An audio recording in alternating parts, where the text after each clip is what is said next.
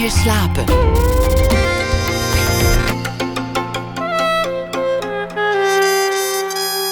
Met Esther Naomi Perquin. Goedenacht, welkom bij Nooit meer slapen. Het danstalent van Sergei Polonin stond al op zeer jonge leeftijd vast. De Oekraïner groeide uit tot de grootste ster in het hedendaagse ballet. En in de documentaire Dancer zien we het complexe karakter van Polonin, voor wie de roem te veel werd. Rond half twee praten we met danser en choreograaf Ernst Meisner, die Polonin goed kent. En Ivo Victoria rond deze turbulente week af met een verhaal dat hij schreef bij het nieuws van de voorbije dag. Maar komend uur zit tegenover mij tot een uur of half twee acteur Tom Jansen. Hij werd geboren in 45, volgde in de jaren 60 een opleiding aan de toneelschool in Maastricht en was lid van diverse toneelgroepen. U kent hem ongetwijfeld ook van televisie, Ramses bijvoorbeeld en Penosa. Um, hij bleef eigenlijk het liefste onafhankelijk. Toneelgroepen waren niet zijn favoriete uh, bezigheden. Zo'n gezelschap dat kan immers al gauw op een moeizaam huwelijk gaan lijken. En daar moet je dan altijd weer tijdig uitbreken. Tom Jansen gaf enige tijd les aan de theaterschool in Amsterdam en was er artistiek directeur. Hij regisseert ook zo nu en dan en schreef onder meer het stuk Schade, Schade, waar hij in 1993 de Taalunie Toneelschrijfprijs voor ontving. Momenteel toert hij weer door België met de solovoorstelling Datumloze Dagen.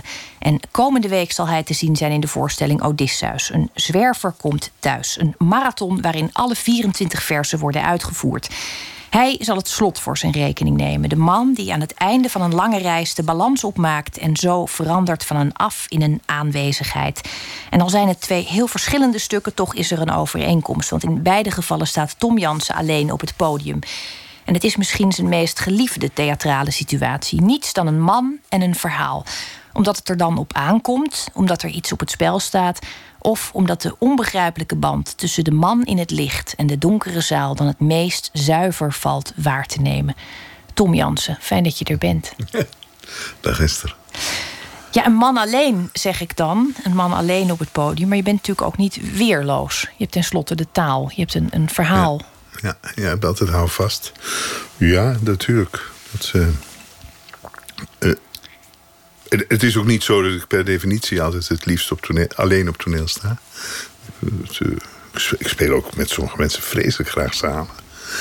Maar uh, het is er wel zo van gekomen dat het de meest uh, eenvoudige vorm is die ik nog kon verzinnen, eigenlijk daar, daarmee met toneel. En dat vind ik wel mooi. Ik ben gek op het vertellen van verhalen. Dus. Um, uh, eigenlijk is dat waarom ik het uh, in, in wat voor vorm dan ook als, als kind al wilde leren lezen. Omdat ik zo graag de verhalen die mijn moeder voorlas zelf wilde lezen. die verhalen die ik op de radio hoorde. Televisie was nog helemaal niet. Dus verhalen die ik op de radio hoorde, die ja, dat vond ik fantastisch. Het, het weg uh, gaan in een, uh, in, in, in een wereld die even niks te maken heeft met hier en nu. Dat vind ik fantastisch. En uh, dat, dat heb ik mijn leven lang gevonden. En, en de magie van het, het meegenomen worden. Ja, natuurlijk. Dat is. dat is het, het, toneelspelen op zich. Of het kijken naar het toneelspelen. Of het is ik, ik weet dat ik uh, werd door mijn opa op, eh, nou, ik zal vijf of zes geweest zijn, voor het eerst meegenomen naar het circus. En dat was in de tijd nog een heel groot circus.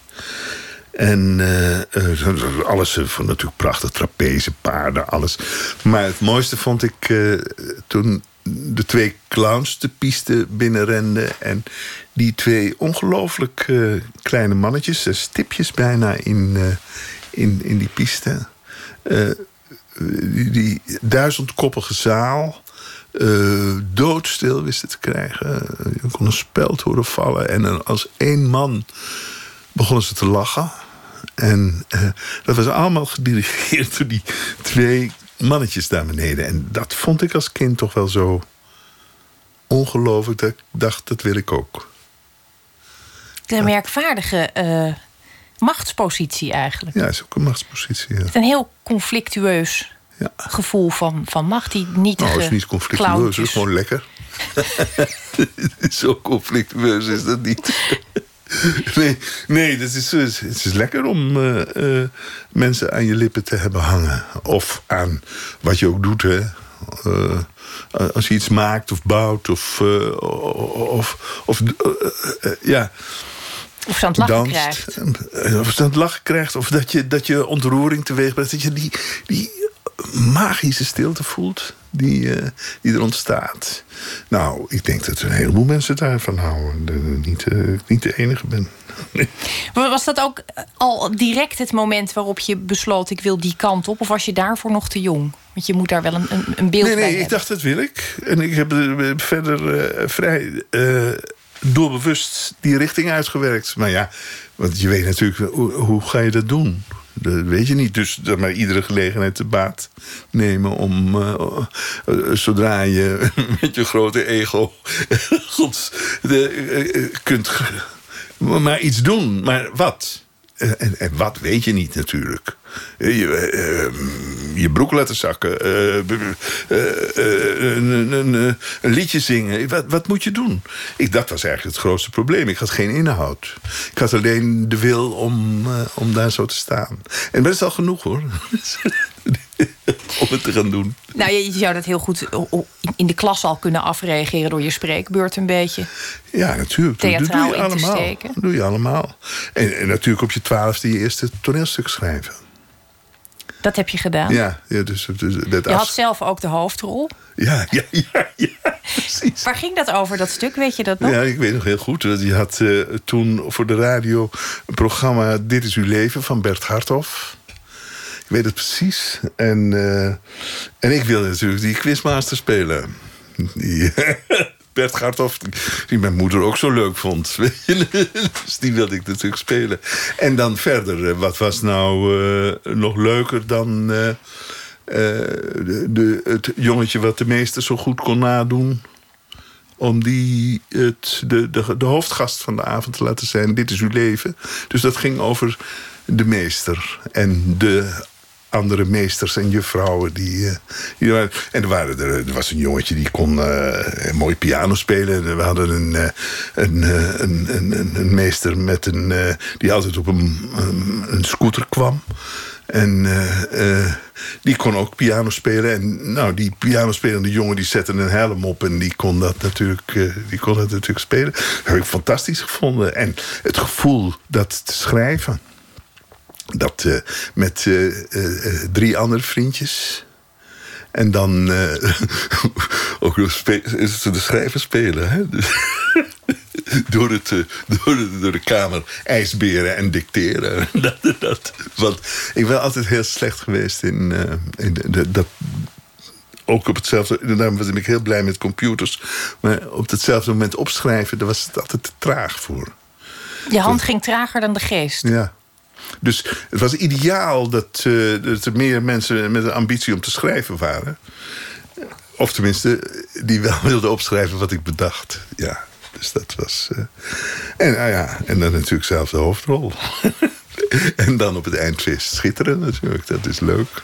Vond, viel het in de smaak? Kun je dat ja, ja het, was, het was een enorm succes, ja. En er werd ook gelachen? Ja. En dat vond je toch wel heel relevant nog, na die clowns? Dat je ook dacht, ik moet ze wel ook aan het lachen kunnen krijgen. Oh ja, natuurlijk. Ik heb eerst, eerst ik heb altijd gezocht dat het ook een beetje leuk is wat je doet. Dat het in ieder geval humor heeft, ja. Dus ik heb, eh, maar het is niet zo dat ik nou in het komische werk terecht ben gekomen. Nee, dat, is, niet, uh, het is, dat is niet heel jammer. Ja, het is heel jammer. Ik heb het wel eens geprobeerd, maar het is mislukt. Het is eigenlijk het meest mislukte stuk wat ik geschreven heb. Is, uh, ik wilde het een komedie laten zijn. En ik wilde, het, was, het heette de zwaluw. En ik heb het in Frankrijk geschreven. En ik heb het de zwaluw genoemd omdat... Uh, het, het, mijn, ouders waren uh, oud en breekbaar. En ik, toen zat ik te werken in mijn huis in Frankrijk. En daar kwamen de zwaluwen gewoon binnenvliegen. En wat ik zo mooi vond aan die zwaluw... dat die, die uh, kwam binnenvliegen. Die wilde eigenlijk door het glas van de deur... aan de andere kant er weer door. Maar hij kwam, kreeg dus in de gaten dat, uh, dat er een glas zat. Hield stil met wapperende vleugels. Stond dus een tijd doodstil in de lucht. Prachtig vond ik dat. Om niet te pletter te vliegen tegen het glas. En keerde toen weer om. Toen dacht ik, dit stuk moet zwaluw heten. Van de breekbaarheid vond ik, uh, vond ik erg mooi. En ook dat het een soort parallel met mijn ouders had. En uh, de breekbaarheid van mijn ouders in die tijd. En ook omdat ik de, zelf eigenlijk een... een een, een, man wilde spelen die, uh, die, die een beetje doordraait in zijn hoofd. En dat probeert te vertellen door uh, steeds kunstjes te doen. Dus een, een krukje op een keukentafel, formica keukentafel, een krukje. En zo'n Jacobson krukje met drie pootjes, weet je, dat is heel fragiel. En uh, dus dat daarop. En dan ik daarop staan, toch ook wel weer een wat oudere man. En, uh, en, en dan uh, zelfmoordpoging met een geweer. Of nee, een pistool. En, en, en onderhand pseudo-wijsgerige teksten over dood en, en sterfelijkheid en zo debiteren. Ik vond het erg leuk. Zat ook nog in iets over mijn moeder. Uh, die ik. Uh, die had net een beroerte gehad en die was in een verzorgingstehuis. En uh, dus, dus het had een, een soort. Het, het, was niet alleen maar grappig, maar het was doordat het zo'n rare man in zijn hoofd en cirkelredenering. Ik denk dat begrijpt iedereen dat dat dat ik niet bedoel hier wijsgerig te zijn, maar dat dachten mensen wel. Dat dachten dat ik het echt bedoeld had als, uh, als diepe teksten. Terwijl ze dat niet waren. Terwijl ik het in de humor wel weer heel erg leuk vond. Maar, ja, nee, maar de, dus, de eh, zaal bleef stil. Het werd toch niet. Nou, er werd wel een beetje gelachen, maar niet in die mate dat, dat ik. Uh, echt Zelfs goede vrienden uh, begrepen het niet goed. Er waren maar een paar die zeiden... Oh, ik vind het hartstikke mooi. Het was met... Uh, met ik vond het ook leuk om op gevaarlijk te spelen. Dus ik flikkerde wel eens van die tafel... Die, die, dat krukje op die tafel af en zo. En dan stond er een hele dure cello. Want Jan Kuiken speelde daar... op een prachtige oude cello... speelde hij zijn eigen composities...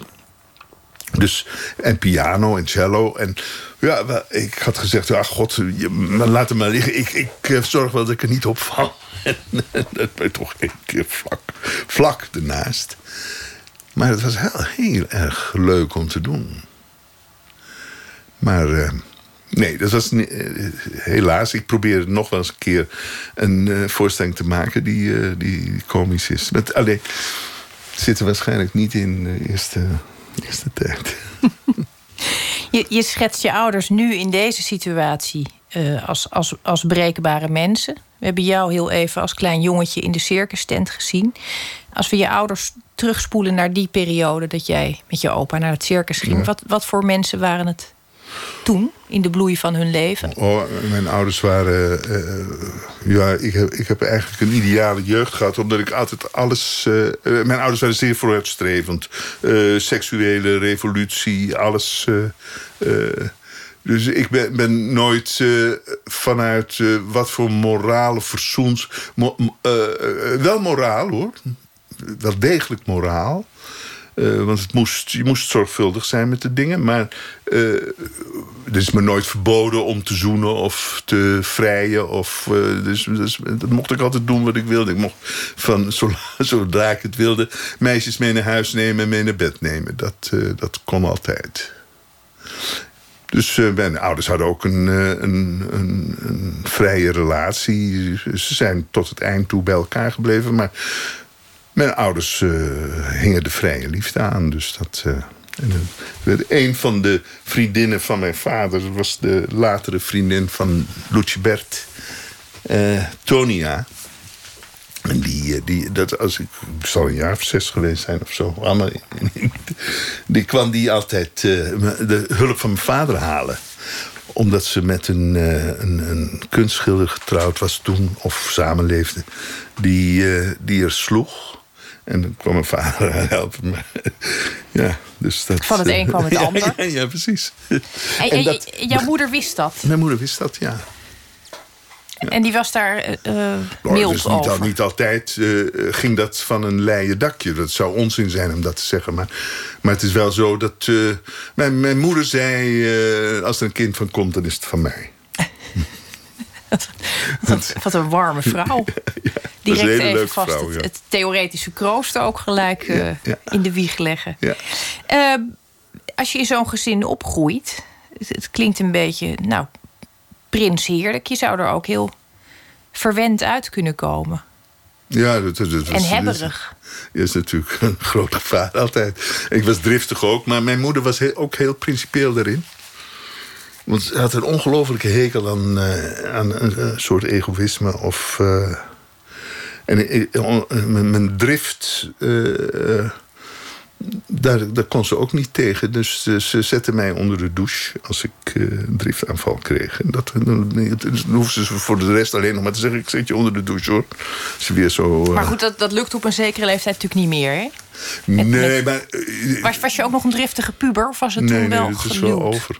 Oh, ik ben natuurlijk een, wel een driftige man af en toe. Maar, uh, maar uh, nee, ook, ook redelijk natuurlijk. Omdat, ik heb niet echt de reden gehad om uh, nou te trappen naar mijn ouders. Nee, dus. dat, is, dat is zo. Je, je, je... Dus dat was echt... en grootouders woonden in hetzelfde huis. En het was allemaal paradijselijk. Ja, dat is echt heel leuk. En toen jij thuis bekende, althans in sommige gezinnen is dat een bekentenis, dat je clowns ziet in het circus en beseft wat dat doet in zo'n zaal. En, en je realiseert, dit wil ik. Ik wil dit teweeg -hmm. kunnen brengen. In sommige gevallen is dat een bekentenis. Ik kan me voorstellen dat bij, bij jullie in het gezin dat direct in goede aarde viel. Ja, in dat geval. Ja.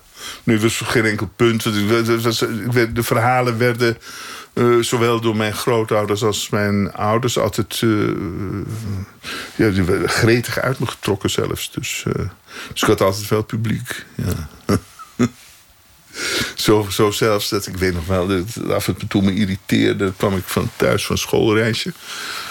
Dat is wel heel veel anekdote. Hè? Maar ik kwam thuis van schoolreisje en dan stond mijn oma al boven aan de trap. En en dan kreeg ik daar zo'n hekel aan dat ik. Uh, dat ik uh, op de trap onderste treden ging zitten en zei: Ik vertel toch niks. dus dat was ook de spanning erin houden, natuurlijk. Mijn moeder vroeg altijd: uh, Hoe was je dag? En maak er iets moois van. En, en anders verzin je maar wat. Oh ja? Dus wij werden eigenlijk een beetje opgeleid tot tot lichte leugenaars. Oh, dat is ook wel interessant natuurlijk. Het, is, het is, kan ontzettend van pas komen, zeker in, ja. in dit vak. Ja, ja. Ja liegen is, kan heel uh, bekoorlijk zijn. Die overgang naar de uh, toneelschool de, in Maastricht, mm -hmm. dat is een, ook een hele andere wereld. Een andere sfeer, leeftijdsgenoot, een andere dynamiek. Was je daar direct thuis? Oh ja, ik, ik heb nooit zoveel moeite met aanpassen gehad. Uh, nee, een handige het, eigenschap voor een acteur ja, natuurlijk. Ik vond het, uh, vond het leuk. Het was de, de, biotoop waar ik graag in wilde zijn. Dus, uh, en ik werd door heerlijke Roelof den Ambtman. Die zat twee klassen hoog, geloof ik. Ongelooflijk leuke man. Uh, uh, is een beetje ondergesneeuwd als acteur. Was wel een mooie acteur hoor. En, uh, maar die kwam op me af toen ik op die school kwam. Die zei: Ik ga jou Maastricht laten zien. En die heeft mij op zo'n leuke manier mee uitgenomen, altijd daar. Die heeft mij helemaal heel Maastricht laten zien. Hield ook van drinken, maar ongelooflijk genereus. Dus, maar wat, wat, wat gingen jullie dan doen? Om Maastricht te... Zuipen Gewoon, uh, je kon tot uh, heel laat in Maastricht zuipen. Toen ging je nog naar Vroenhoven en, en, België. Want daar waren ze tot diep in de nacht open. Dus ik heb eigenlijk het belangrijkste wat ik op die toneelschool geleerd heb, is zuipen. Ja. Dus het stratenplan van Maastricht is in jouw hoofd eigenlijk van, van drankgelag naar drankgelag ja, nou, gevormd. Langzaam, kijk, ik kwam, ik, want ik, dat werd bij mij thuis niet zoveel gedaan, drinken. Want ja, een keurig uh, socialistisch, communistische achtergrond. Dus drank was daar uh, verdacht. Hè? Dus uh, van, van, een glaasje wijn. Maar dat gebeurde alleen als de kennissen kwamen. En er werd er een goed, goede fles wijn opengemaakt. Maar dus drinken deed ik helemaal niet. Ik roeide. En, dus ik dronk helemaal niet. Tot ik op die toneelschool kwam. En met Roelof, die uiteindelijk wel behoorlijk aan de drank geraakt is. maar die heeft mij daar, daar op een prima manier uh, heeft hij ingewijd. ingewijd. Heel, heel, heel erg aardig. Dus ja, zo ben ik toen, die drie, drie jaar was het toen nog doorgekomen. Hoe was de, de, de, de sfeer uh, destijds? Ik ben namelijk wel uh, jaren geleden veel op, op theateropleidingen aanwezig geweest. En ik, ik viel me altijd op dat het nog steeds een beetje een ja, iedereen is altijd ontzettend handtastelijk met elkaar. ja. Ik weet niet waarom dat is. Ik zie dat bij andere opleidingen nou nooit. Maar er wordt enorm veel aan elkaar gezeten en geplukt. Ja, en ik vond ze ook altijd toch wel. Um, het, het, ik had nou nooit het gevoel dat het echt een opleiding was. Het was altijd een beetje een, een speelparadijs voor me. Ja, dat klinkt een beetje onaardig, want ze moeten natuurlijk ook heel hard werken. is het ook. Wat, wat is het nou voor vak, acteuren? Ja, wat is het voor vak? Dat is toch niet echt een vak? Vond je zelf dat je er goed in was? Nou, dat weet ik eigenlijk niet. Dat weet ik niet. Uh, ik had wel succes. Dus uh, als ik uh, daarvoor schooltoneel en, en internationaal... als, als, oh ja, toen ik 17 was, heb ik als interna internationaal toernooi voor allerlei uh, middelbare schoolvoorstellingen uit Engeland en overal. Heb ik uh, onder leiding van Bram van de Vlucht... heb ik toen Blauwbaard gespeeld. In het sprookje La Belle au Bois.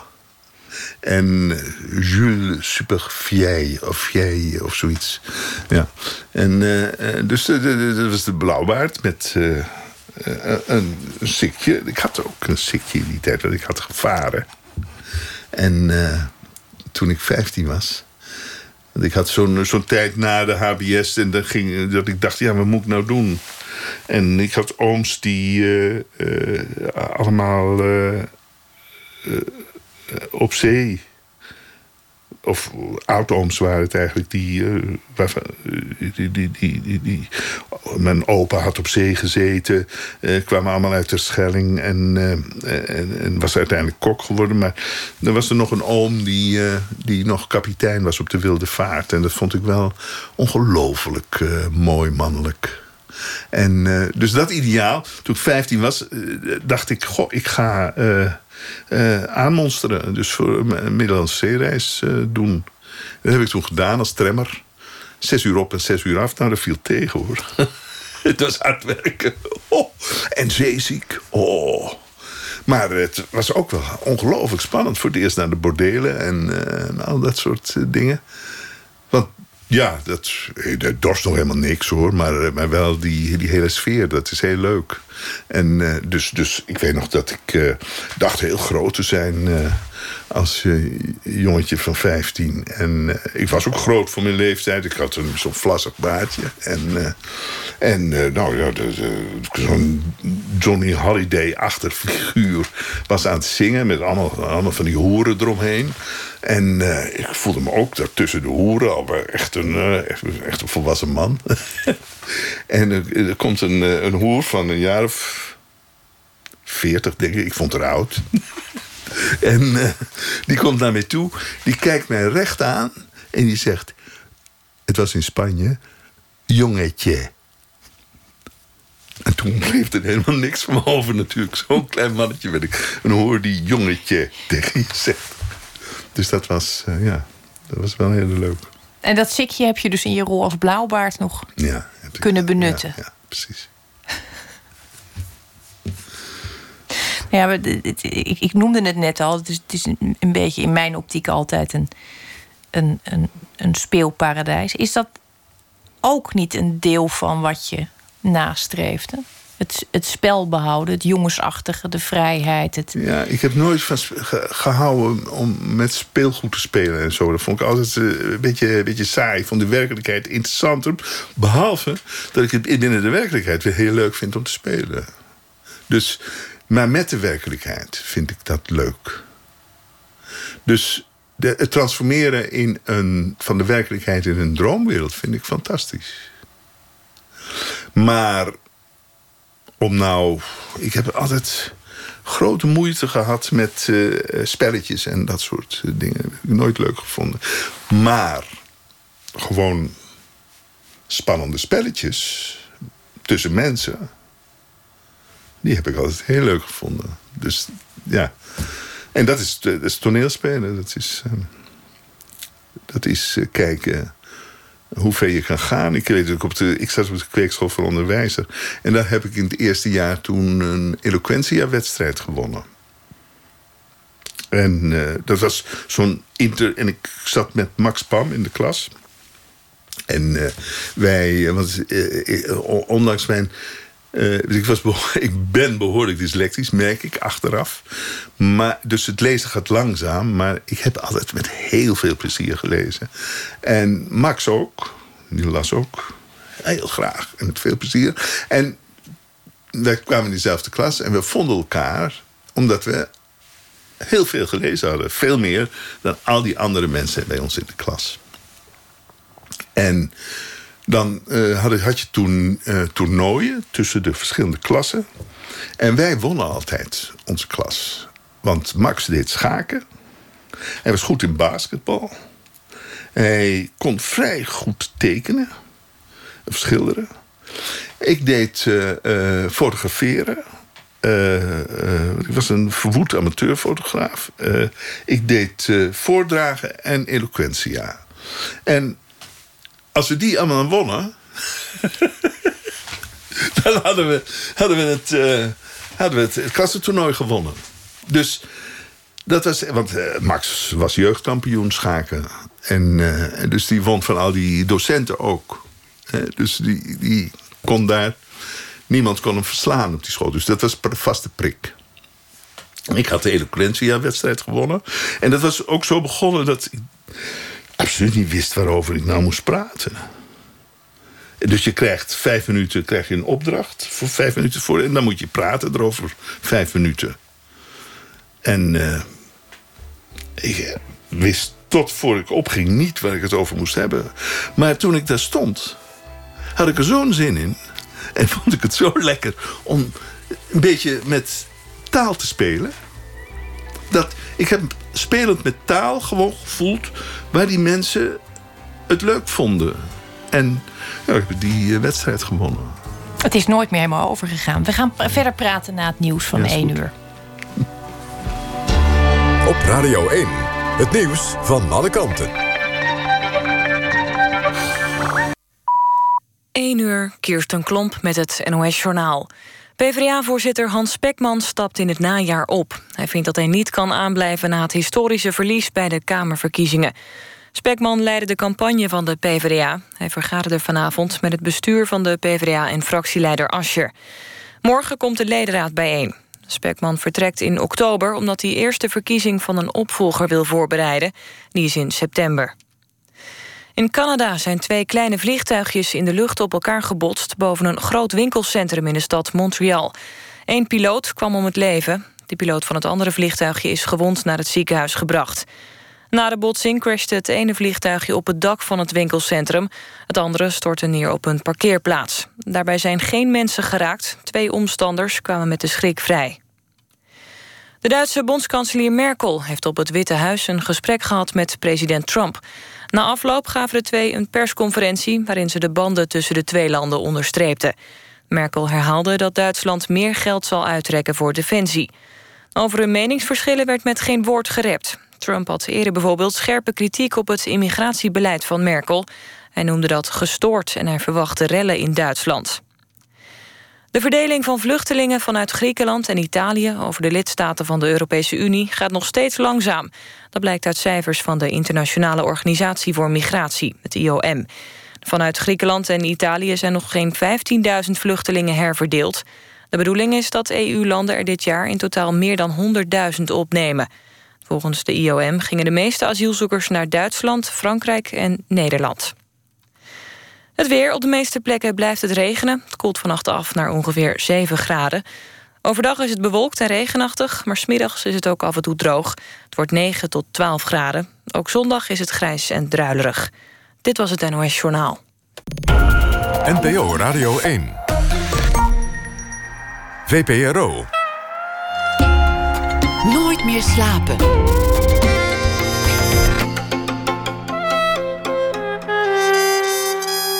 Met Esther Naomi Perquin. Welkom terug bij Nooit meer slapen.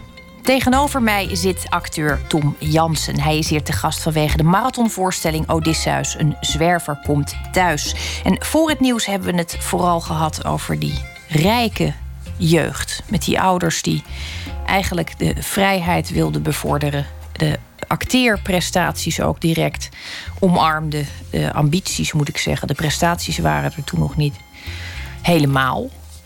Um, ik stelde je net de vraag of je vond dat je goed was toen je in Maastricht op de toneelschool zat. En jij zei, dat weet ik niet. Ik had, we hadden wel succes. Ik had wel succes. Ehm, dat is natuurlijk niet hetzelfde. En het is ook, dacht ik, ingewikkeld. Want je ziet een acteur staan en als het goed is, weet je niet precies waarom het goed is. Als het slecht is, zie je het onmiddellijk. Ook als, ook als buitenstaander, als leek. Ben jij daarachter gekomen hoe dat, hoe dat werkt? Want je hebt niet alleen zelf uh, ontzettend veel vlieguren gemaakt, ook voor televisie, uh, inspreken, uh, alles ja. wat, je, wat je met aan acteerwerken doet, stem acteren, alles. Je hebt natuurlijk ook als docent ja. op moeten treden.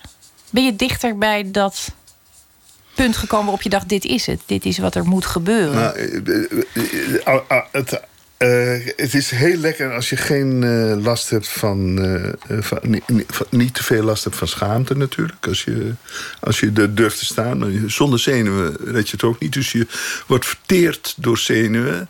En het is die, dat samenkomen daarvan, als je daar binnen nog kunt reageren, dan word je een goed acteur. Want het is natuurlijk de absolute paniek. Soms slaat de paniek je dood. En dan word je een heel slecht acteur, want dan ga je na zitten denken. Maar het lekkerste vind ik het. En dat doe ik met beide, maar beide stukken, zowel Datumloze Dagen als uh, Odysseus. Uh, als het een volledig intuïtief proces is waarin de dingen binnenvallen. Dat is het mooiste wat er is. Maar dat is niet iedere dag. Dat kan helemaal niet. Ja, ik, eh, je spreekt toch af om daar te staan. En soms denk je, shit. Wat is dit een moeizame tocht, zeg. Oh. En dan eh, eh, eh, hoor je knarsend brein. En, uh, en, en zie je alles net een fractie te laat. En dat is niet zo mooi om te zien. Alleen heb je vaak nog genoeg adem en puf en, en, en ook gewoonte waar je op kan, kan uh, uh, leunen. Dat het nauwelijks merkbaar is, valt mij op. Ik vind zelf, dan stap ik wel eens van het toneel af en dan denk ik, shit. Wat jammer, ik had deze nou eens graag zo mooi gespeeld. Er zitten vrienden van me in de zaal en die zien nu dat ik gewoon kut gespeeld heb.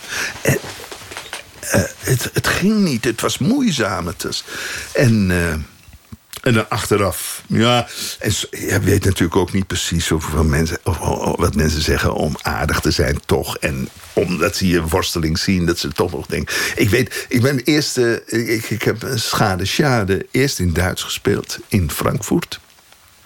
En uh,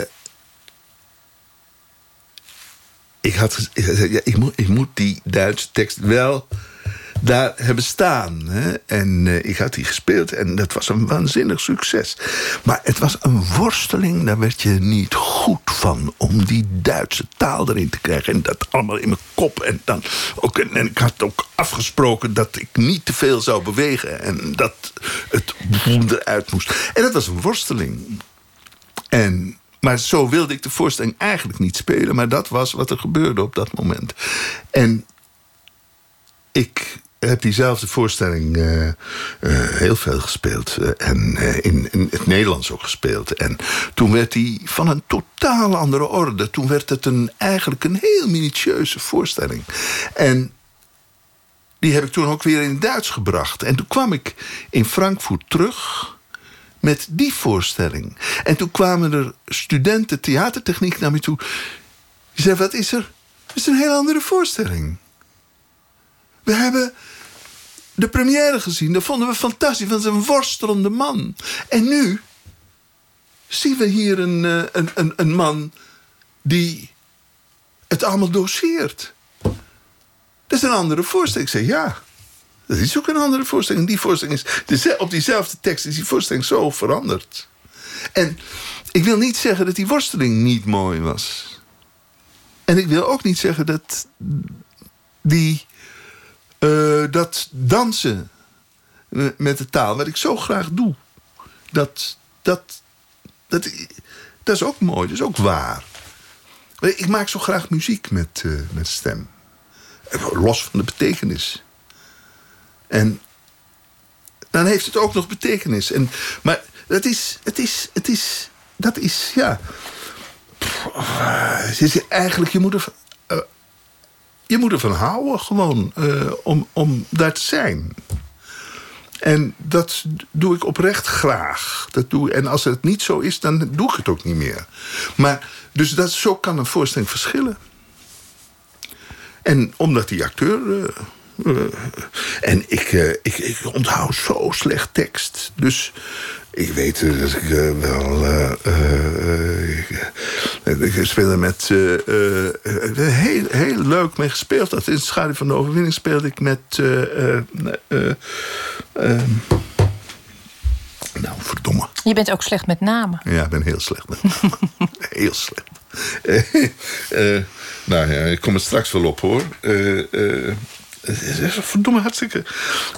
ze met. met nou, ja, in ieder geval die zegt... Het was, die vond mij leuk spelen en ik speel in die voorstelling. En ik, ik speel in die film en ik speel een... Ik wilde absoluut een uh, SS'er spelen. Of een, het was geen SS'er, was Sicherheidsdienst. Uh, maar een Duitser die niet schone handen had... maar wel helemaal niks uh, speciaal, iets sadistisch of zoiets had. Dus eigenlijk gewoon een aardige man. Een commissaris van politie of inspecteur van politie. zo had ik me dat voorgesteld. Die uit Duitsland overgeplaatst was in Nederland. En die man, ja, die doet gewoon zijn werk. Die wil het gewoon goed doen. Dus uh, uh, zoals iedereen zijn werk goed wil doen. En uh, ja, ook heel vervelend dat er dan eens weggeslagen werd en zo. Maar, ja, maar dat was niet zijn doel. Hè? Is, zoals ik denk dat veel mensen zo in zo'n proces... tenminste, zo kan ik het me voorstellen. En zo kan ik hem ook spelen dan. En, dus... en die, toen die zei, die die tegen me... Zei, ik heb altijd gedacht, wat heeft je toch prachtige pauzes... En ze nu weet ik dat je gewoon je tekst niet weet. dat is zo. Laten we het even hebben over datumloze dagen. Het is een uh, tekst van Jeroen Brouwers. Ze heeft een, een wat merkwaardige ontstaansgeschiedenis. Ja. Hoe kwam jij daarin terecht? Want het, ik, ik weet niet of ik dat mag zeggen. Misschien ervaar je dat wel als een, als een, nee. een belediging. Maar het, het is een beetje voor jou geschreven. Het is niet voor jou geschreven, maar het voelt voor jou geschreven. Ah, maar ja. Dat, dat, dat, dat, waar, waar gaat het, waar gaat het stuk over? Dat, dat moeten we misschien heel dat even... gevoel moet je altijd hebben. En ach, als er achteraf, denk ik ook, hè. Als ik de foto van Jeroen Brouwers en mij zie... dan denk ik, shit, dat zit niet zo Ik had dat, dat weer niet willen zeggen... maar dat is altijd, was mij ook opgevallen, inderdaad. Ja, dat is echt raar. Ja. En ik kan het toch ook nog vreselijk goed met hem vinden. Maar het was helemaal niet voor mij geschreven. Helemaal niet. Het was voor Roef Ragas geschreven. Roef Ragas was een ongelofelijke bewonderaar van, uh, van Brouwers. Heeft uh, gevraagd of hij, dat, of hij een monoloog voor hem wilde schrijven. Brouwers heeft hem dit toegezonden.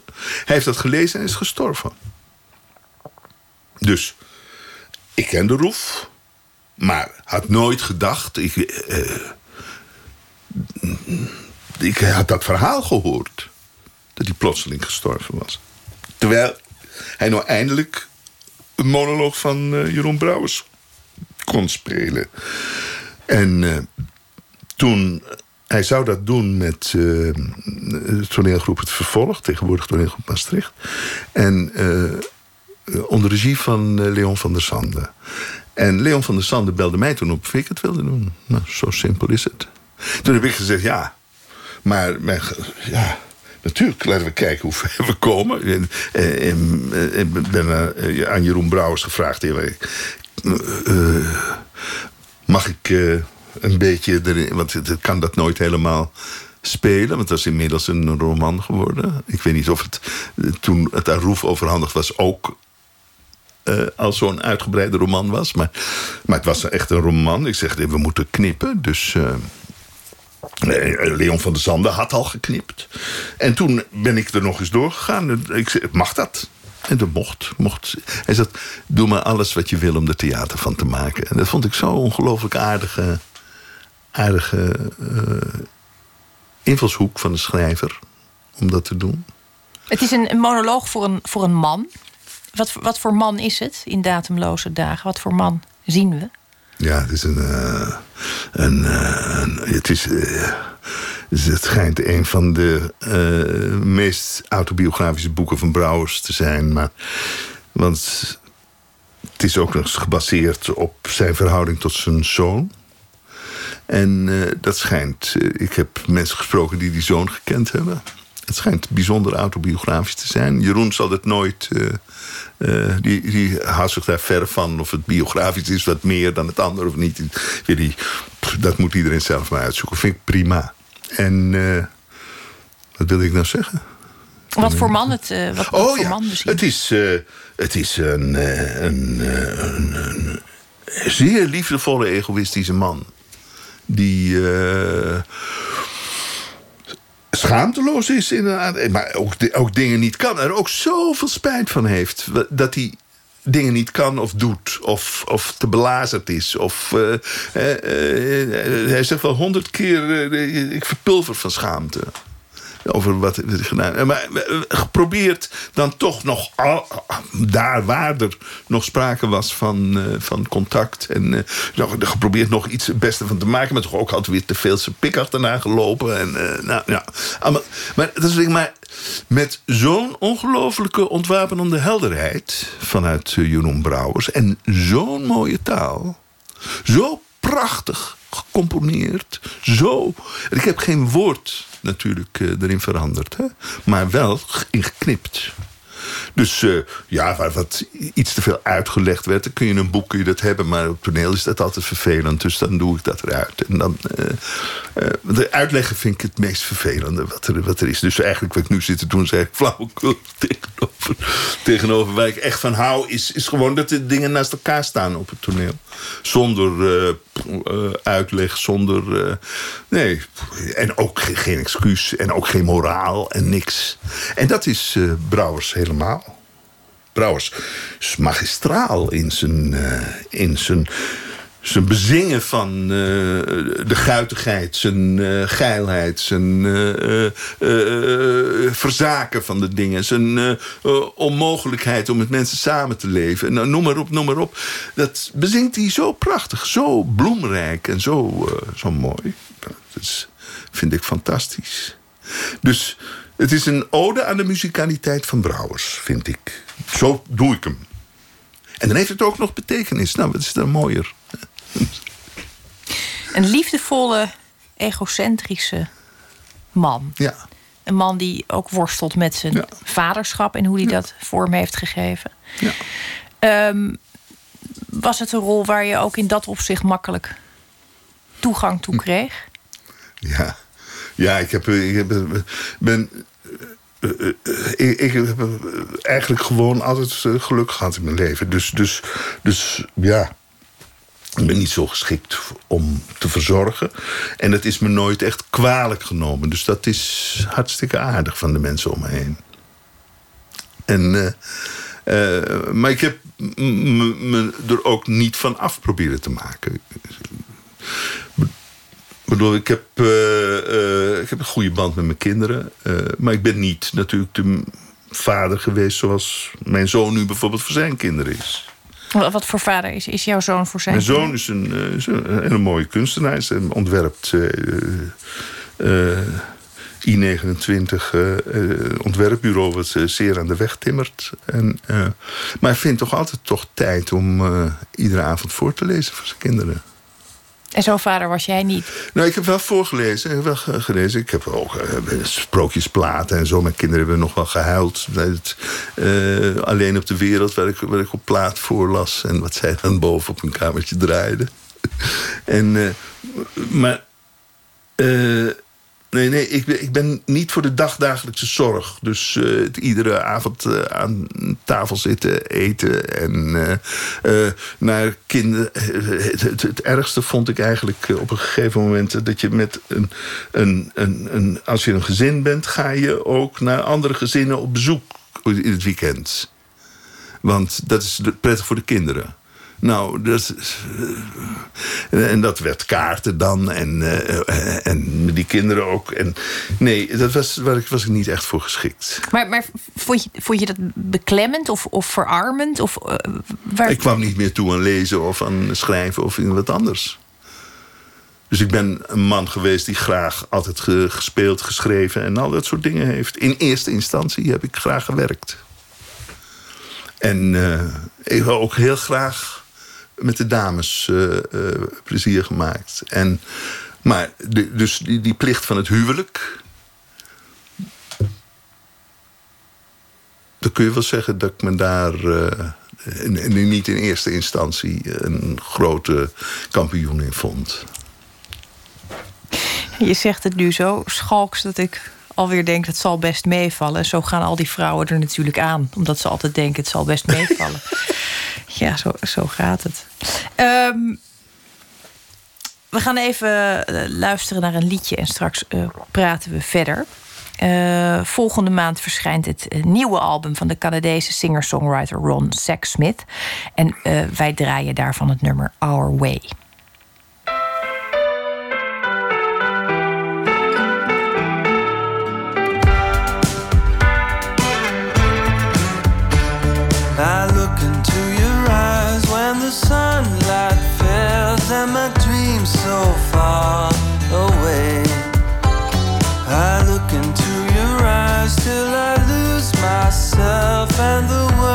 World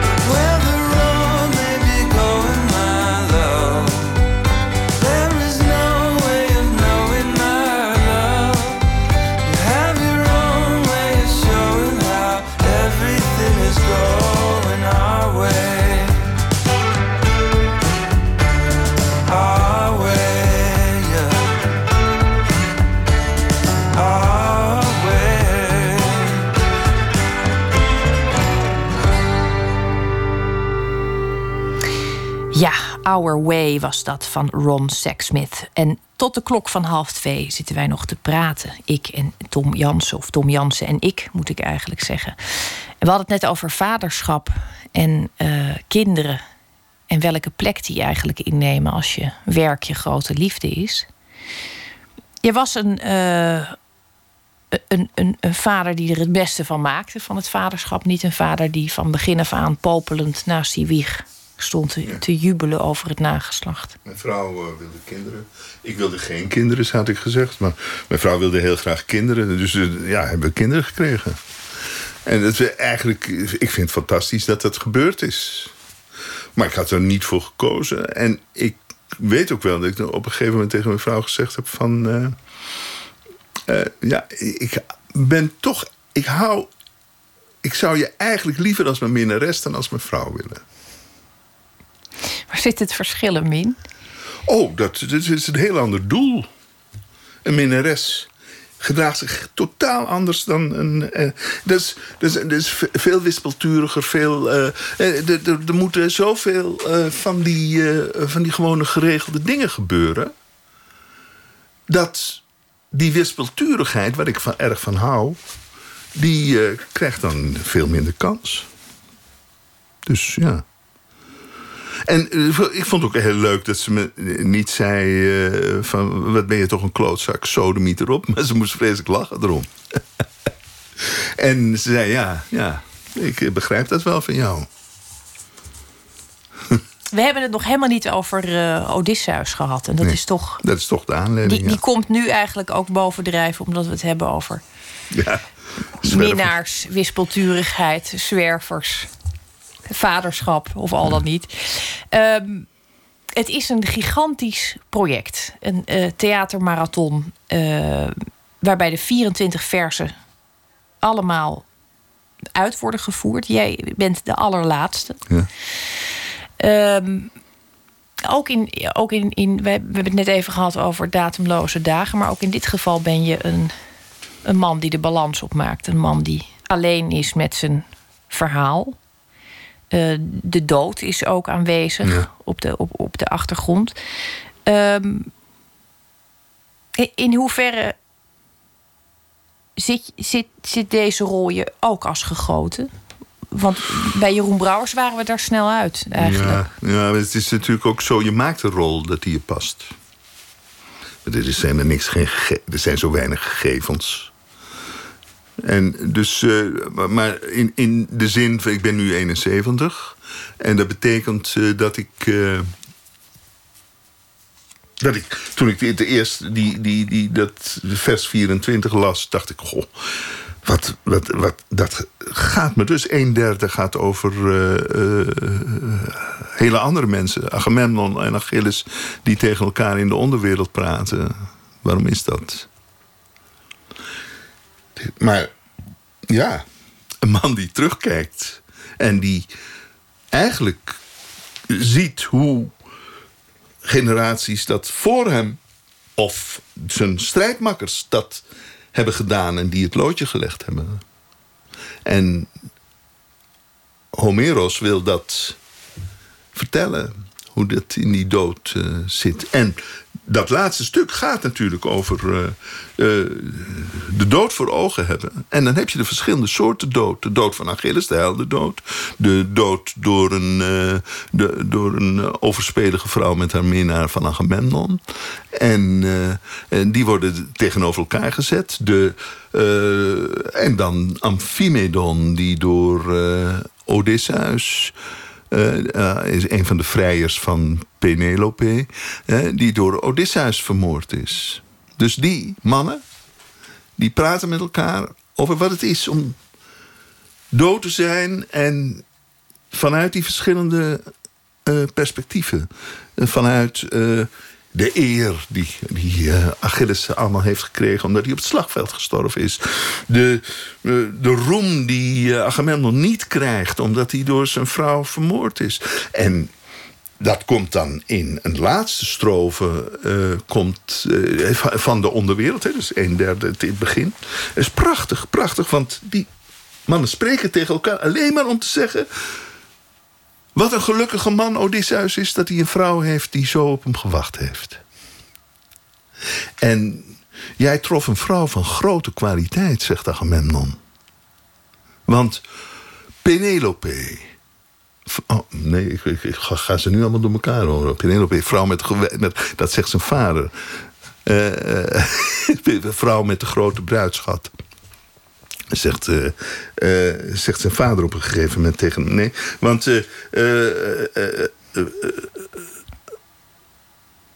nou, ik, kan hem niet zo 1, 2, 3 uit mijn hoofd. Dat, dat, is alweer. ik kan het wel bijpakken hoor. Dat toch? Prachtig is dat. En ik doe hem normaal gewoon uit mijn hoofd. Maar dat, zo zie je maar. Hè? Ineens gaat het... Uh...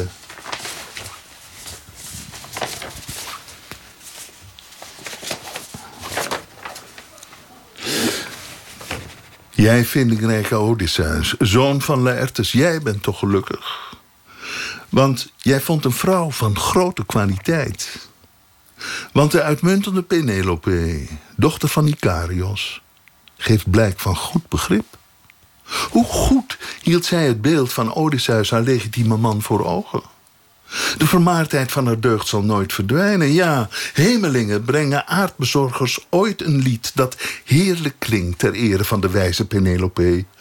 hoe anders Clytemnestra, de dochter van Tindarios, hoe boos haar plan, moord op haar legitieme man. Voor haar een lied van haat onder de mensen. Zij zal een wrede faam aan vrouwen geven, aan alle, zelfs aan haar die deugdzaam is. Dus dat zegt Agamemnon als antwoord op Amphimedon, die eigenlijk een van de belangrijkste dingen in zo'n. Uh, in, in, in hoe Homeros naar uh, de, uh, de, de samenleving kijkt, zegt. Hè, dus een, Odysseus brengt al die vrijers om. Hè?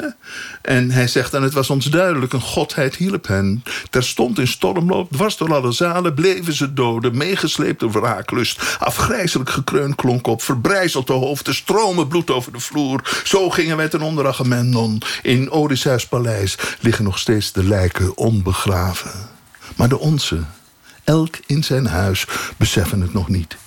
Onze geliefde, die het zwarte bloed uit onze wonden zouden moeten wissen, ons op de lijkbaar leggen en bewenen. Want dat is toch het voorrecht van de doden. En dus het gaat voortdurend over de eer die je, die je inlegt, die je geniet, waardoor je onderwerp van een verhaal kunt zijn. En dat is zo wonderlijk. Dat die verhalen, en ja, dat, daar ben ik van kind af aan dus ongelooflijk gek op geweest. Dat heb ik zelf graag geschreven, dat heb ik graag gemaakt, dat heb ik gedaan. En in feite is dat één kluwe van dingen die bij elkaar horen. Dat is het vertellen van verhalen. Dat is zo gaat de beschaving door van de een op de ander. Anders hadden we het nooit geweten als het verhaal niet verteld was. Tom Jansen, heel hartelijk dank dat je er was. Uh, de voorstelling, de, de grote marathon, begint 24 maart. Ja. Duurt anderhalve dag. Ja. Er is eten, er zijn matrassen. Ja. En wie weet, jouw kennende zijn er ook vast wel ergens wat begripvolle vrouwen. Ja. Ik vond het heel fijn dat je er was. Ja, vond het ook leuk. Dank je wel.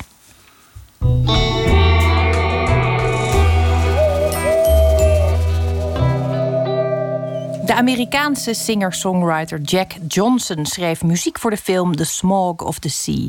Het is een documentaire over de gevolgen van plastic deeltjes in de oceanen. En toepasselijk is dan ook de titel van het nummer dat hij voor deze film schreef: Fragments.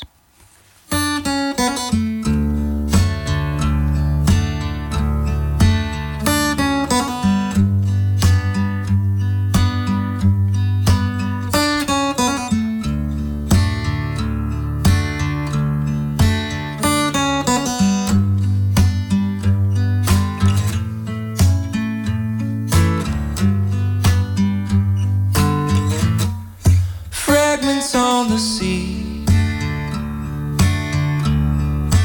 Birds of prey above, all that lies beneath.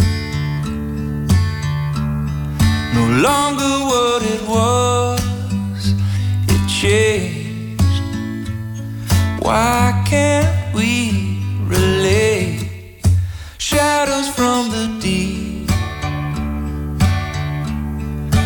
Thoughts we're afraid of,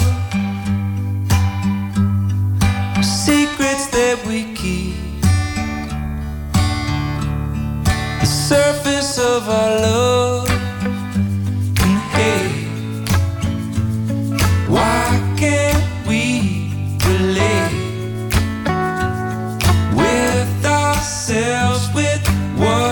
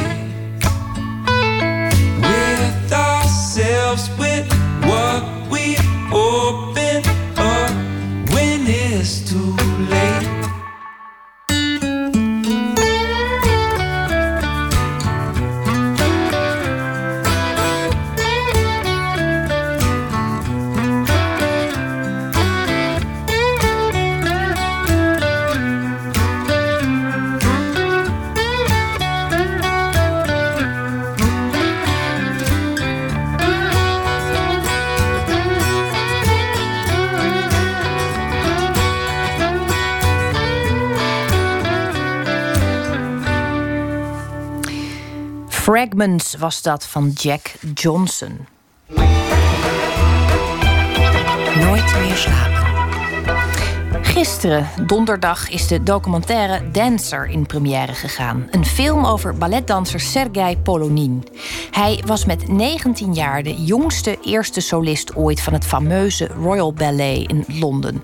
Maar de sterdanser stopte er abrupt mee. Zijn verhaal is nu te zien in de bioscoop. En verslaggever Botte Jellema zag de film samen met Ernst Meisner van het Nationaal Ballet. Jij kent hem, hè? Ik ken hem. Ik heb hem. eh, nou, we hebben in hetzelfde gezelschap bij de Royal Ballet eh, een aantal jaren gedanst. Ik heb hem als 17-jarige zien binnenkomen. Eh, hij ging heel snel heel veel grote rollen doen. Binnen zijn eerste jaar stond hij voor alles gecast. En, en hoe goed ken je hem dan? Kom je dan in de gangen tegen of praat je met hem? Of hoe werkt dat? Nee, we zaten in, de, in dezelfde B, in de kleedkamer. Dus in hetzelfde, eh, hetzelfde stukje met, eh met z'n achter. We, hebben, we zaten samen te darten en, en op de Nintendo in de pauzes. En, Super Mario te spelen. En, en we gingen samen naar de pub eh, biertjes drinken. Eh, met z'n allen deed de hele groep sowieso. Maar Sergej ging veel uit en ging ook altijd met ons mee. Hij ging vaak langer door. Eh, maar ja, hij, was ook gewoon heel gezellig. Ernst Meisner was tussen 2000 en 2010 bij de Royal Ballet in Londen. Precies in de periode dat Sergei Polunin daar ook kwam. Ernst is nu choreograaf en artistiek coördinator van Junior Company. Een club van 12 jonge dansers van het Nationale Ballet. Een club die in zekere zin probeert te voorkomen wat er is gebeurd met Sergei. The boy wonder of ballet. Hij is een beest als hij op toneel komt. Eén seconde komt hij de coulissen uit en je ziet niet één persoon staan. Hij vult dat hele toneel. Uh, en de hele zaal en alles, alles erbij. Dat is, uh, hij is echt een beest. Daarbovenop kan hij gewoon enorm draaien, enorm hoog springen. Met zoveel gemak. Uh, wat echt. Er zijn er maar een paar. Eén keer in de nou, ik denk niet eens één in de duizend. Ik denk één in de, één in de tienduizend die, die zo goed zijn en die dat zo goed kunnen. Met zoveel gemak, dat, dat kom je heel weinig tegen. En dan ook nog die, die muzikaliteit en dat drama en dat gevoel van theater. En dit, dat heeft hij gewoon van zichzelf. Sergei Polunin is een enorme ster in de balletwereld. Maar twee jaar geleden werd hij ook bekend bij een breder publiek. Door zijn dans op Hozier's Take Me to Church. Sergei zette dit op YouTube en inmiddels is het bijna 19 miljoen keer bekeken. Een choreografie op dit popnummer waarmee Sergei op zijn 25ste zijn danscarrière had willen afsluiten. Een laatste dans. En dan zien we in de documentaire de YouTube-filmpjes van jonge kinderen die Sergei nadoen. In huiskamers en op studiovloeren. Pogingen om net zo hoog, ver en sierlijk te springen als Sergei Polunin. И начинает импровизировать балет.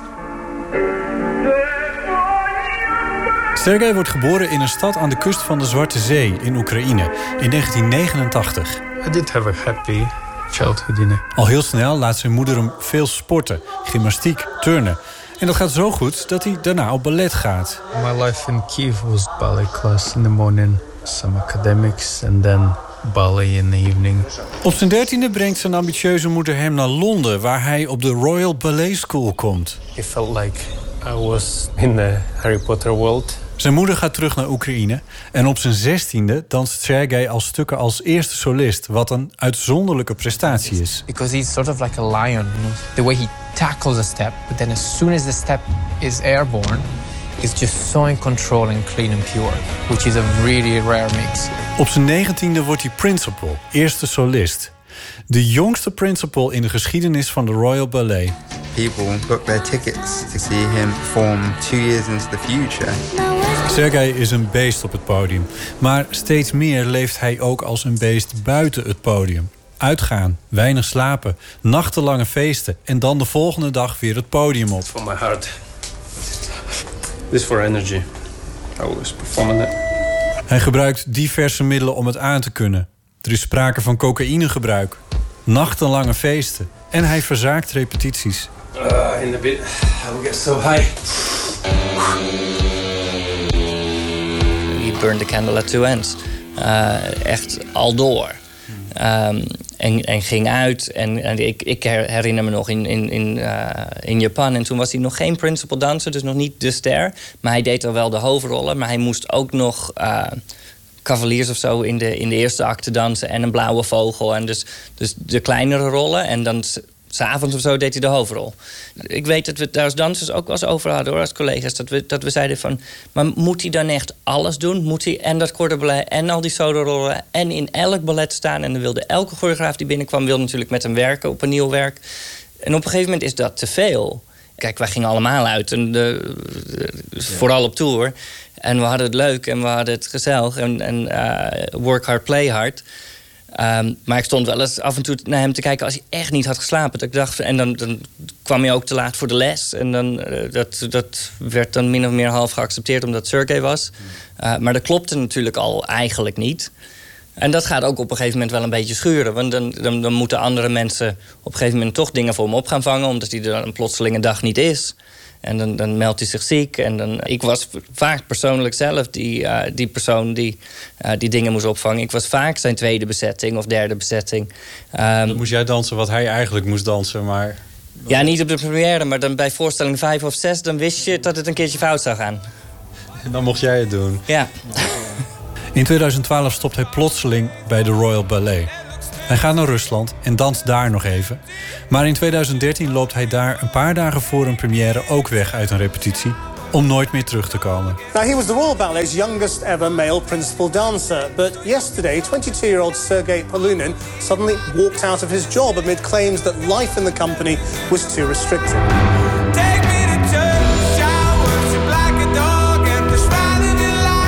Zijn dans op Take Me to Church is bedoeld als afsluiting van zijn danscarrière.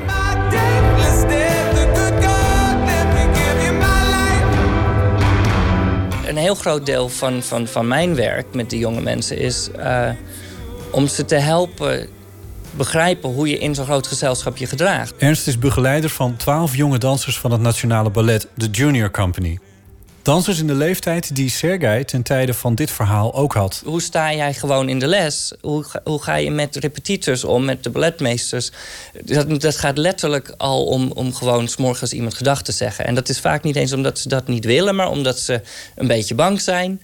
Eh, hoe ga ik ermee om als ik een blessure heb? Dat je dat vroeg genoeg aangeeft eh, in plaats van er maar op door te dansen omdat je bang bent dat je het niet mag zeggen. Kortom, hij is een aanspreekpunt voor de jonge dansers en de ogen en oren voor het gezelschap om te voorkomen dat iemand buiten de boot valt. Ja, je kan, kan nog zoveel jong talent hebben, maar ze, ze hebben allemaal hun eigen verhaal en allemaal hun eigen gebruiksaanwijzing. Hoe, en dan is het maar net van hoe ga je daarmee om? Hoe, hoe snap je iemand? En hoe trigger je ze om het, om het beste uit zichzelf te halen, maar ook, ook wanneer moet je ze even stopzetten?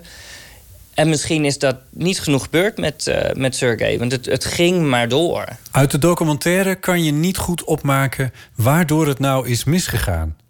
Was het de veel eisende moeder, de afwezige vader, onhandigheid van de Royal Ballet of gewoon het karakter van Sergei? Maar dat hij helemaal vastdraait, is duidelijk. Ik denk zijn, zijn behoefte aan, aan zijn familie. En om zijn familie samen te krijgen. Wat maar de hele tijd niet lukt. En dan gaan die ouders uit elkaar. En, dan, en, hij zit in een ander land. En eigenlijk waar hij behoefte aan heeft... is dat stukje liefde en dat stukje familie. Wat ik... maar natuurlijk ziet eruit zo'n hartstikke gro- groot, stoere jongen met tattoos en alles. En dan, en dan kijk je ernaar en denk je van... Eigenlijk is het gewoon een softie die zijn familie nodig heeft. En dat is, dat is heel normaal. Dat is, eh, maar dat vond ik heel touching. Maar dit verhaal is niet het einde van de danscarrière van Sergei Polunin. Hij raakte door de reacties op zijn YouTube-filmpje Take Me to Church zo geïnspireerd dat hij nu werkt aan allemaal nieuwe dansprojecten. Zou jij de jonge dansers van Junior Company eh, aanraden of meenemen zelfs eh, naar de bioscoop om deze film te gaan kijken? Eh, ik weet zeker dat ze het allemaal gaan zien. Want het, het is- het is natuurlijk een enorme grote ster en een fantastische danser. En dat moeten ze absoluut gaan zien. Eh, ja. Ja, dus. Ja, dus. Ja, wat hoop je dat ze daaruit uit oppikken uit die film? Ja, maar gezien van dat hij heel mooi danst, hè, maar... Dat hij, ja, dat, dat hij geweldig danst. Het, het is natuurlijk een heel speciaal verhaal. En ik denk, eh, het, het enige wat je er misschien uit op moet pikken... is dat je, dat je ook echt op jezelf past. En dat je, dat je dat vroeg genoeg leert te doen. Want ballet is keihard werken en je moet keihard werken. En je moet dat, je moet dat leven ook willen leiden. Ballet is niet iets wat je van 9 tot 5 kan doen. Je moet dat ergens willen, maar je moet ook best wel heel veel kracht mentaal hebben om jezelf ook nog een stukje bescherming te geven en, en, en eh, voor jezelf te blijven zorgen, zodat de, de, zodat de balans goed blijft.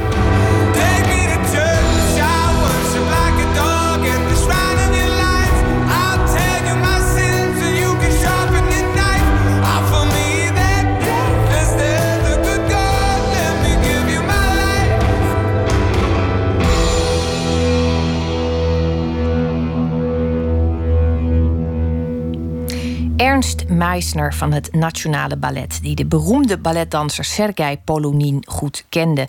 De documentaire over Sergei heet Danser en is nu in filmhuizen in het hele land te zien.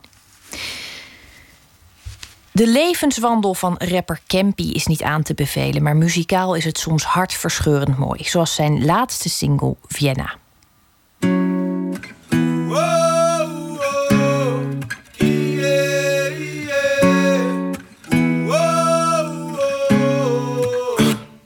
Moet je dit vertellen.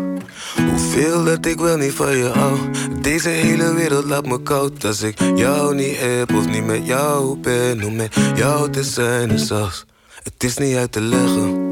En schatje, laat me oeh. Zingen voor je, dat is wat je doet. Je liefde die pakt mij, je kus je zo zoet. En ik hoef niet meer te zoeken, want jij bent wat ik zoek. Vienna, Vienna, Vienna, Vienna. Vienna, Vienna, Vienna, Vienna. Vienna, Vienna. Uh. Vienna, Vienna, Vienna, Vienna. Je hoeft alleen te zeggen en ik ben er. Vienna, Vienna, Vienna, Vienna. Uh. Mami, heb een swagger en een bloed, mooie lafo en ze gooit graag die body om me. body on me. Ze zegt ik moet de wiepie voor ze stribi tot ze kom, want dan slaapt ze sweet. Slaapt ze sweet. Op mijn chest, zo van yes, zij me girl en ik een papi. Mm. En ze pakt me elke keer als ze zegt Kimpy sexy me. Vienna, Vienna, Vienna, Vienna. Vienna, Vienna, Vienna, Vienna. Vienna, Vienna. Oh. Vienna, Vienna, Vienna, Vienna. Je hoeft alleen te zeggen en ik ben er. Vienna, Vienna, Vienna, Vienna. Oh. Ik hou ervan als zij staat te koken in de keuken. Ja, ja. En ik zweer het op alles, dat is mijn mattio. Ik hou zoveel van haar, zo van haar. Voedra, ze is mijn mattio. Ik hou zoveel van haar. De Eindhovense rapper Campy was dat met Vienna. We gaan verder met één minuut. Een serie vol wonderlijke verhalen in en om nabij de 60 seconden. Dit keer getiteld Stenen. Pst, één minuut. Nou, ik denk toch wel 25, 30 soorten zo. Vechtformaat, Rijnformaat, Waalformaat, Amstelformaat. Je hebt Hilversums plat. Dat is een hele belangrijke steen uit de Amsterdamse school. Die is vooral door architect Dudok gebruikt. En die is geelbruin. En dan is hij nog gekamd ook. En die steen is heel moeilijk te krijgen. Hij is zo dicht bij het vuur geweest in 1600 zoveel. Ik wil eens wel eens een paar tegen elkaar aanhouden, dan kun je het horen. Kogel in kogel had. Je moet gewoon naar de bron terug. Daar gaat het om. En de huizen zoals ze vroeger werden gebouwd zijn zo slecht niet. Zijn zo slecht niet. En uh, daar komen ze wel achter met de nieuwe huizen. Met uh, zomaar uh, gekke scheuren in het beton. Of, want er zit helemaal geen vering in het nieuwe materiaal. Deze muren, van die kleine appelbloesemsteintjes. Ik ben bij gebouwen geweest die werden verbouwd of versloopt. En zo'n muur blijft in zijn eentje staan. Dat hoef je met een nieuwe muur niet te proberen, want die valt gewoon om. Job Jan Altena is de maker van deze 1 minuut. Dit met dank aan het Mediafonds.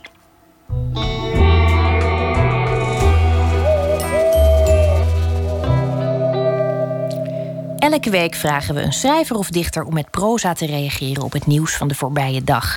En deze week werd dat verzorgd door de in Amsterdam wonende Vlaming Ivo Victoria, schrijver van onder meer de roman Billy en Seb. Ivo, goedenacht. Goedenacht, Esther. Je hebt wel een week voor je kiezen gehad eigenlijk. Zo. Hè? We zijn met z'n allen door een uh, rollercoaster van emoties gegaan. Nou, dat heb je weer prachtig uitgedrukt. Zo was het precies.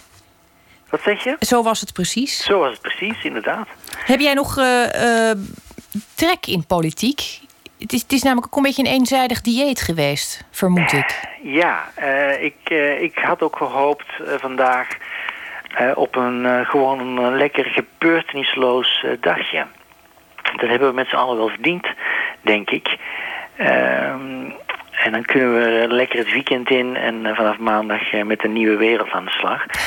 Maar uh, ja, en het, leek het ook sterk op. Uh, totdat er toch nog wat nieuws kwam vandaag uh, in de nastoot van die verkiezingen.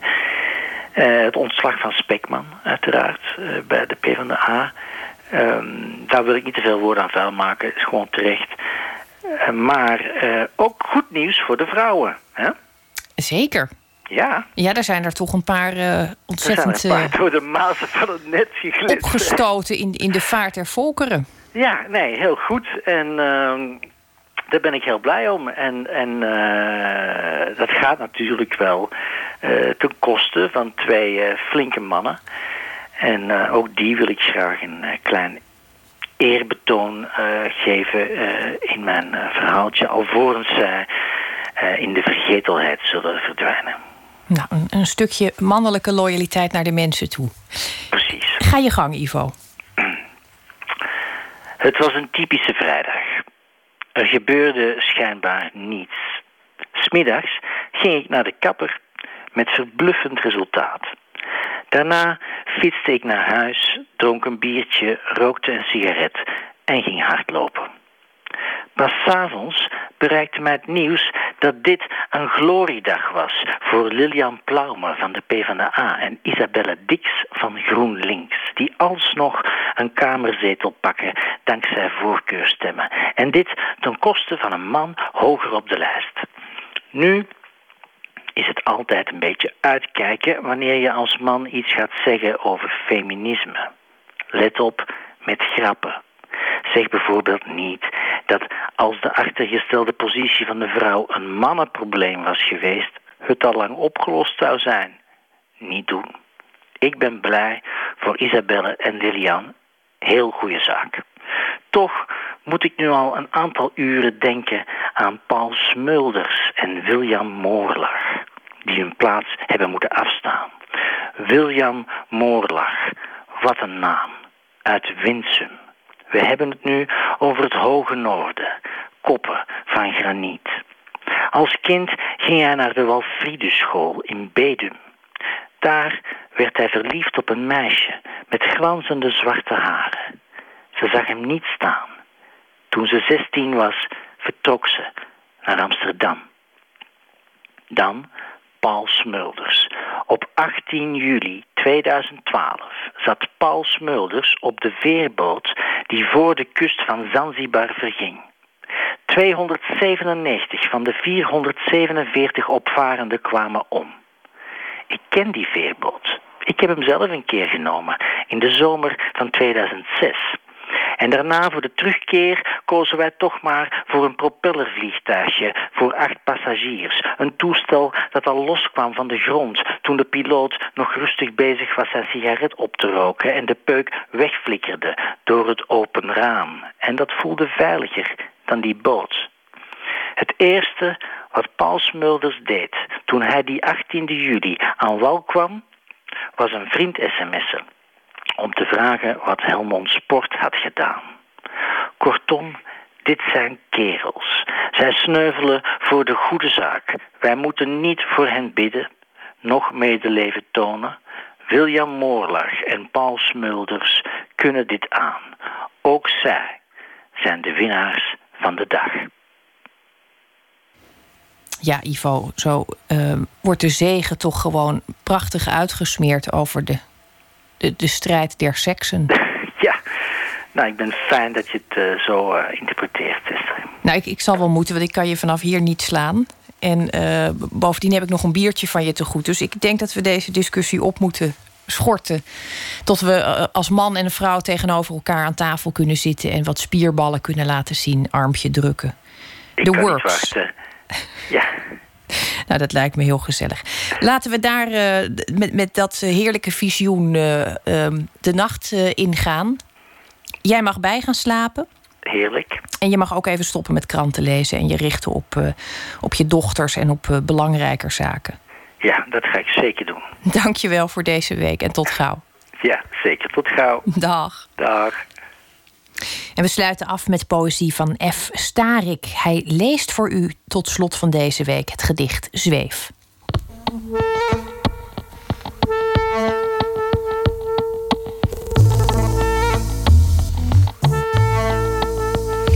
Zweef. Als kind kon ik s'nachts het raam uitvliegen.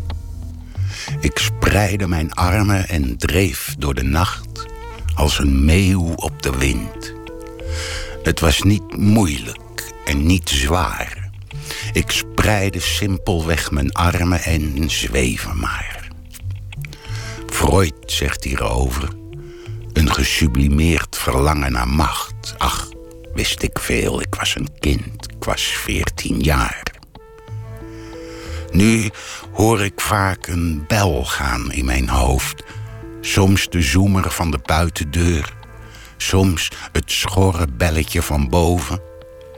Sinds ik geen wekker meer bezit, rinkel ik mezelf wakker in de nacht of zegt iemand keihard hallo in mijn oor. Het klinkt zeer levensecht, maar nooit staat er iemand naast mijn bed. Ik ben het zelf die de bel produceert, die de wekker wekt, zichzelf telefoneert. Ik ben het zelf die hallo zegt.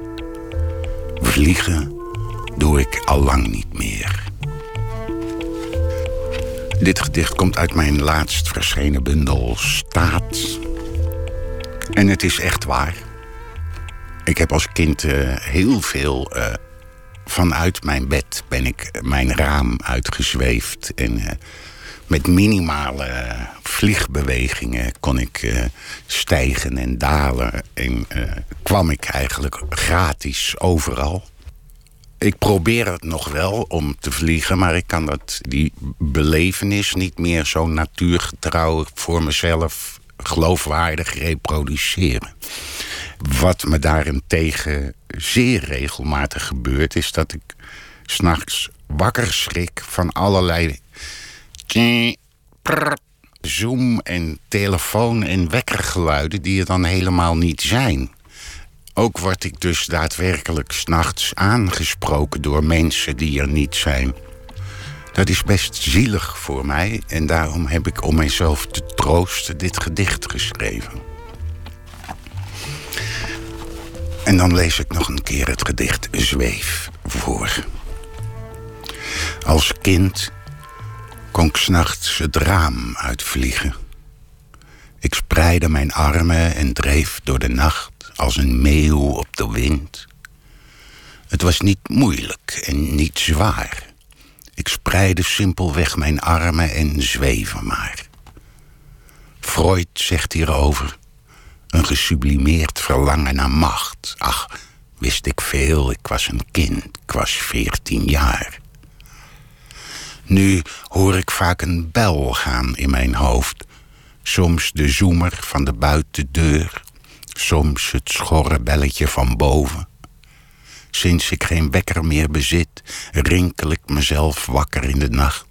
Of zegt iemand keihard hallo in mijn oor. Het klinkt zeer levensecht, maar nooit staat er iemand naast mijn bed. Ik ben het zelf die de bel produceert, die de wekker wekt, zichzelf telefoneert. Ik ben het zelf die hallo zegt. Vliegen doe ik al lang niet meer. Het gedicht Zweef, geschreven en voorgedragen door F. Starik. Maandag komt beeldend kunstenaar Steven Aalders langs en schuift aan bij Pieter van de Wielen. Straks kunt u luisteren naar Joop Radio. En over een paar uur zal het prille voorjaar weer kwinkeleren in de bomen. Dat is altijd een bemoedigend geluid. Ik wens u tot het zover is, zoals altijd, een hele mooie nacht.